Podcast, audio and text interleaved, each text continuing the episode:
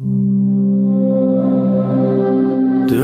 tell anyone I'm free.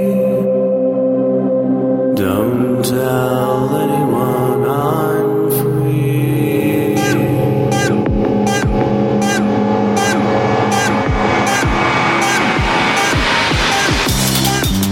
Hello and welcome to BSD Talk number 130. It's Tuesday, October 2nd, 2007. In the news, PC BSD 1.4 is out, so go download it or purchase a CD set or even a subscription. All right, now on to the interview, which was recorded by Michael Dexter at EuroBSDCon 2007. This is Michael Dexter at EuroBSDCon 2007 in Copenhagen on behalf of Will Backman, and today on BSD Talk, I am talking to Marko Zec. Welcome to the show. Thanks for inviting me. Today we're going to talk about the VirtNet Network Stack Virtualization Project for FreeBSD. Can you tell us about the history of the project? It basically started as a toy project with focus on network emulation. It started by experimenting with virtualizing the routing portion of the networking stack when I was playing with Cisco routers and found out that it would be quite useful if a single machine could be used as a simulation environment instead of having to configure and interconnect dozens of Cisco routers to do any complex experiments. So this was done originally in 2002 and for random reasons I picked FreeBSD 4.6 or 7 I think at the time as a starting point for my experiments. As an inertia, the original implementation continued on FreeBSD 4 until FreeBSD 11, which is unfortunately now a little bit at its end of life. So that's how it started. Did you base the design on a pre existing system, be it from Cisco, be it from Sun, be it from another maybe commercial product? So basically, the idea popped out of the blue. So I didn't use any existing model as a template. I started at virtualizing only the routing tables, and then it turned out that it became quite handy to virtualize most, if not all, the components of the networking stack for my primary purpose, which was at that time doing kernel level network emulation. However, once I released the code, it turned out that many people found this framework useful not only for network emulation hacking, but actually as an extension to FreeBSD jails for supporting more feature rich virtual hosting environments. Because each virtual network stack provides a system administrator an ability to maintain independent not only routing tables but interface sets, IP firewalls, traffic shapers, things like this. So this is a step further beyond the current limitation of jail, which is confined to using only a single IP address and whatever the base system provides in terms of firewalling, routing, etc. Does that include packet filter? Yes, yes, that includes uh, an independent packet filter per each virtual stack instance. Could you give us a brief technical tour of what you had to modify to enable this? Okay, so the basic idea is extremely simple. The approach that I took was just pull all the global state, the global variable structures, whatever defines the behavior of the networking stack, and put this into a new superstructure, so to call it, or container, which then allowed me to have all those variables instantiated in multiple times and having them completely independent from each other. It was done quite differently in 411 days when this was more like a proof of concept. Today it is done with an additional level of indirection so that separate networking modules have their own structures which is intended to make it easier for kernel loadable modules to be loaded at runtime, particularly if one wishes to extend the particular subsystem. The existing framework allows for easier allocation of new fields or new substructures without having to recompile and change the entire API internally in the kernel for all the networking functions. Would that suggest that this framework could be ported to other BSDs? Well, I haven't watched closely development the other BSDs, but I assume it shouldn't be extremely difficult.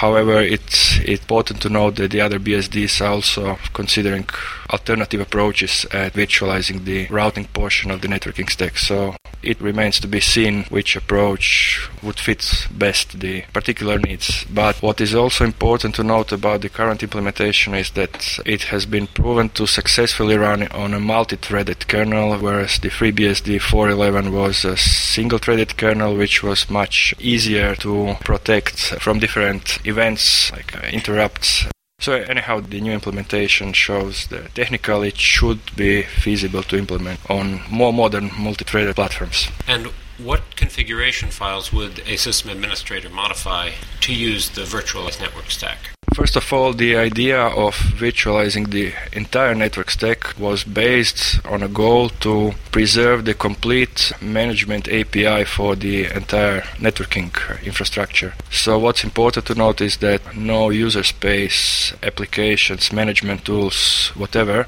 have to be changed at all not even recompiled or linked against some libraries for it to be usable on, on a virtualized kernel. In fact, from day one, the virtualized kernel was designed so that it can be used as a snap-in replacement for a stock kernel without any modifications to the user space. Except, of course, for an additional management API which manages the instantiation and configuration of the virtualized stack instance. So, by default, all the instances are isolated from each other, and then in FreeBSD we have a nice framework called NetGraph which allows us to pretty conveniently interconnect the independent virtual network instances in arbitrary configurations or topologies. So that's quite extensively used in the network emulation projects in which I use the virtualized infrastructure. And is a front end utility used to create modify and remove the virtual devices and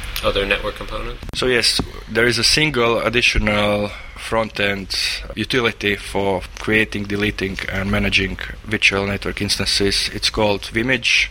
It stands for Virtual Image. It was an acronym. I had to give a name to the project, so I still use this name. So we'll see if the naming will change. But to interconnect those, we use already available NetGraph control management infrastructure, which is provided with st- standard FreeBSD kernel. Are there any hard limits to the number of virtual devices you can create, or do you have any statistics on how many you've done, or any clever uses you've made of this?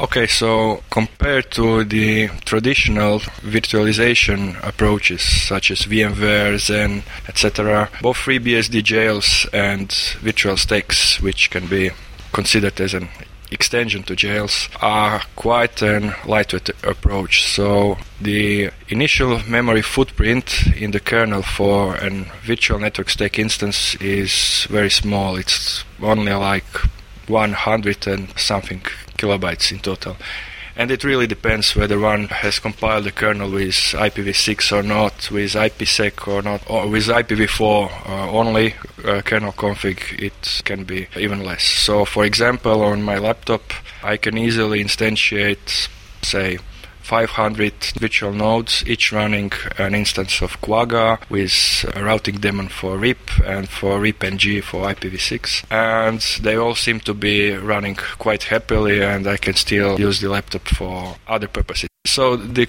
trick here is that the applications actually share the text portion of share the memory so that's why it scales so good. But in general it's it's really a lightweight approach and instantiating virtual stack is cheap and fast. A small piece of information on jail scalability. At the conference, Ike Levy and I were discussing the merits of different jails and how many we had tried. And he had tried in production about 170 jails. I had tried up to 64, but I had a memory device limit. But I thought, well, I'll ask PHK.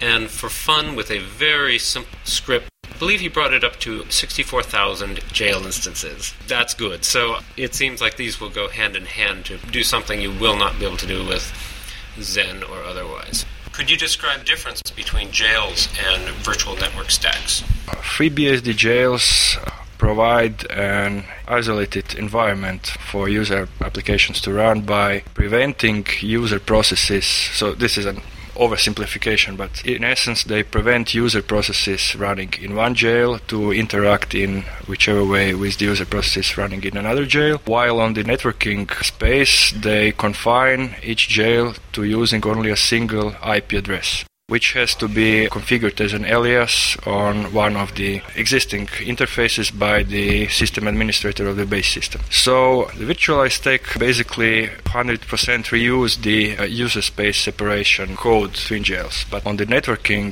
side, the approach is slightly different. So the idea is for each process to be associated with a networking stack instance. And when a user process opens a networking networking socket. The idea is for this socket to remain bound to a particular network stack instance for its entire lifetime duration.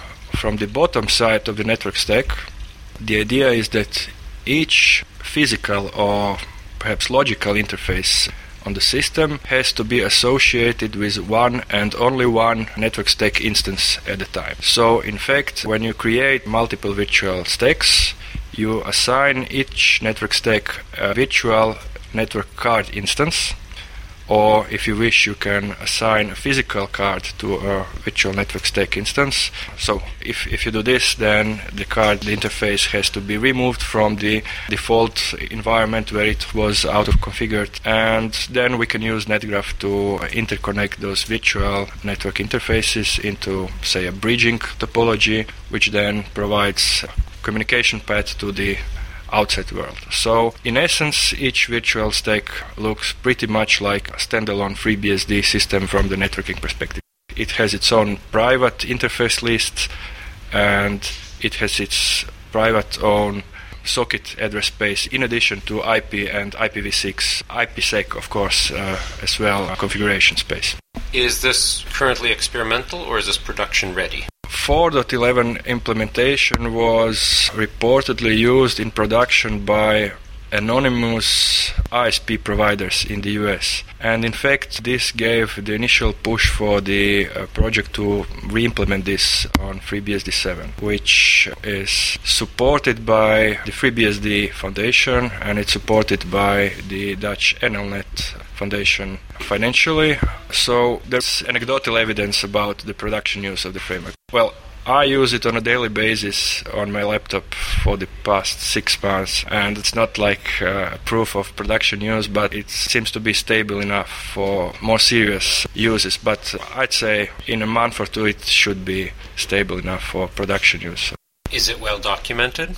Well, it's not documented at all, to be honest. That's the part that needs most work. So, on my website, there are a few presentations that document the general idea and some internal structures, but that's about it for the moment. And is it only you working on the project? On the regional implementation, I had a pretty good collaboration with other folks around, so the IPsec virtualization for FreeBSD 4.11 was donated by Boeing Aerospace.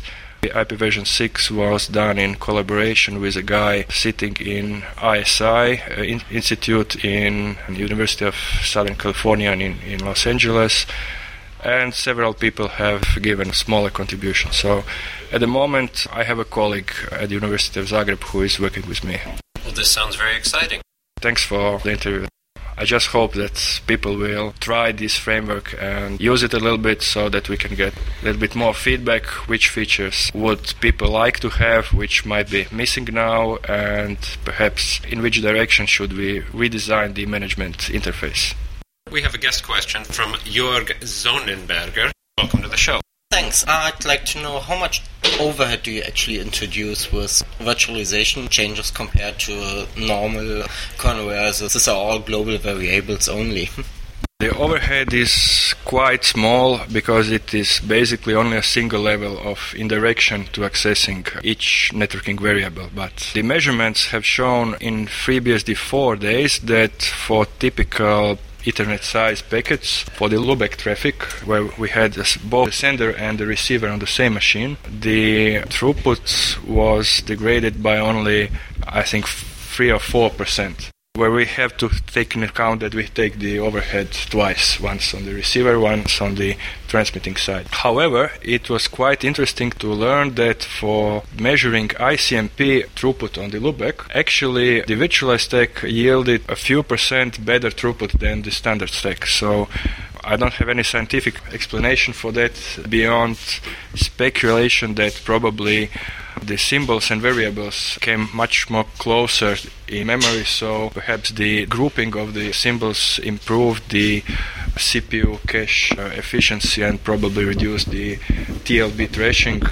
So in FreeBSD7, the figures are in that range. So measuring loopback TCP traffic is somewhere around 1 or 1.5% on a single processor machine. Thank you for the question. And how can the community help at this time? So, from the community, the biggest help would be if more people would give this code a try and report back on any issues in particular the ideas or requests for updating the management interface, which is quite old and basically hasn't been changed from the 4.11 prototype. So this portion of the code is really, really ugly and needs to be changed anyway. But the management concepts need to be a little bit extended for the framework to be able to support a more wide variety of applications, probably more in supporting VPN routing or just VPN monitoring solutions. Well, thank you very much for talking to BSD Talk. Thanks for inviting me. If you'd like to leave comments on the website or reach the show archives, you can find them at bsdtalk.blogspot.com. And if you'd like to send me an email or even send me some audio, you can reach me at bitgeist at yahoo.com. That's B I T G E I S T at yahoo.com. Thank you for listening. This has been BSD Talk number 130.